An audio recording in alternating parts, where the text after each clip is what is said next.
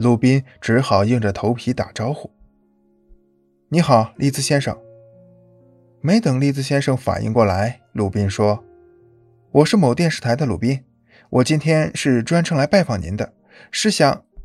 滚一边去，见鬼的电视台！”还没等鲁宾说完，利兹先生就大声地打断他的话，额头上青筋暴起。鲁宾吓得目瞪口呆，心里极想撒腿就跑，但还是镇静地冲利兹先生笑着说道。利兹先生，我希望您能抽出五分钟的时间来帮我一个忙。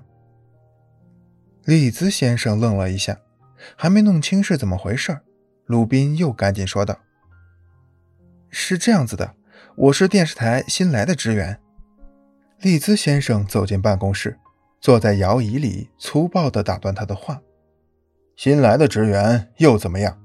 你们都是一丘之貉，我可受够了你们电视台这帮人。”你们这帮人素质真是糟糕透了，不但把我骂得一塌糊涂，还说一些天花乱坠的话，企图骗我。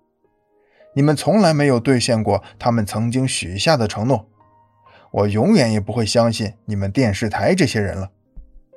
鲁宾听了利兹先生的一番唠叨，很镇静地说道：“利兹先生，您先不要生气，您说的没错，有的推销员确实是对客户太不负责任了。”我也碰到过这样的人和事儿，但并不是所有的推销员都是这样的。您不用再去追究那些了，目前您的利益才是最重要的。利兹很惊讶地问道：“利益？我的什么利益？”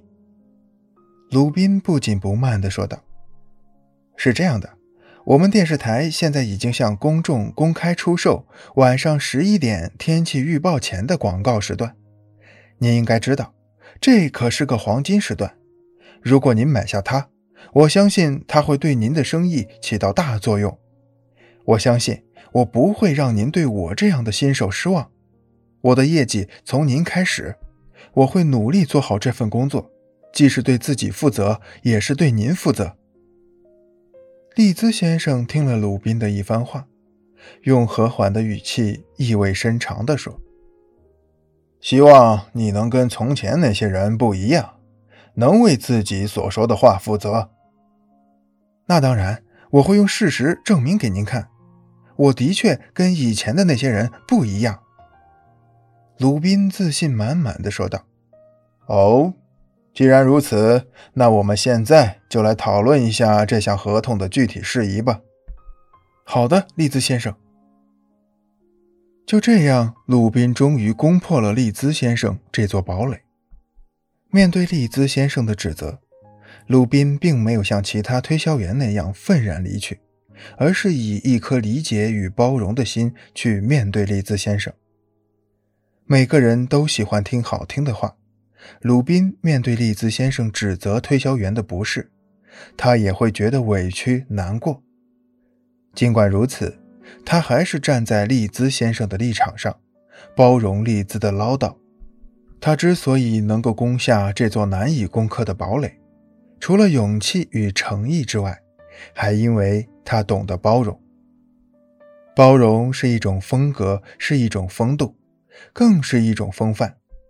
天空包容每一片云彩，不论云彩美丽还是丑陋，天空因此才广阔无比。高山包容每一块岩石，不论岩石巨大还是渺小，高山因此才雄伟壮观。大海包容每一朵浪花，不论浪花清冽还是浑浊，大海因此才浩瀚无比。如果我们也能像鲁宾那样去包容客户的指责与唠叨，那么你也能成为一名优秀的推销员。包容不仅意味着理解和宽容，还能表现出一个人宽宏大量的气度和力量。所以，如果你想做一名优秀的推销员，首先就要学会包容，因为任何一个人都可能对某件事产生分歧与偏见。作为推销员，你就要用包容的心去理解他、引导他，进而化解他的怒气。让他购买你的产品。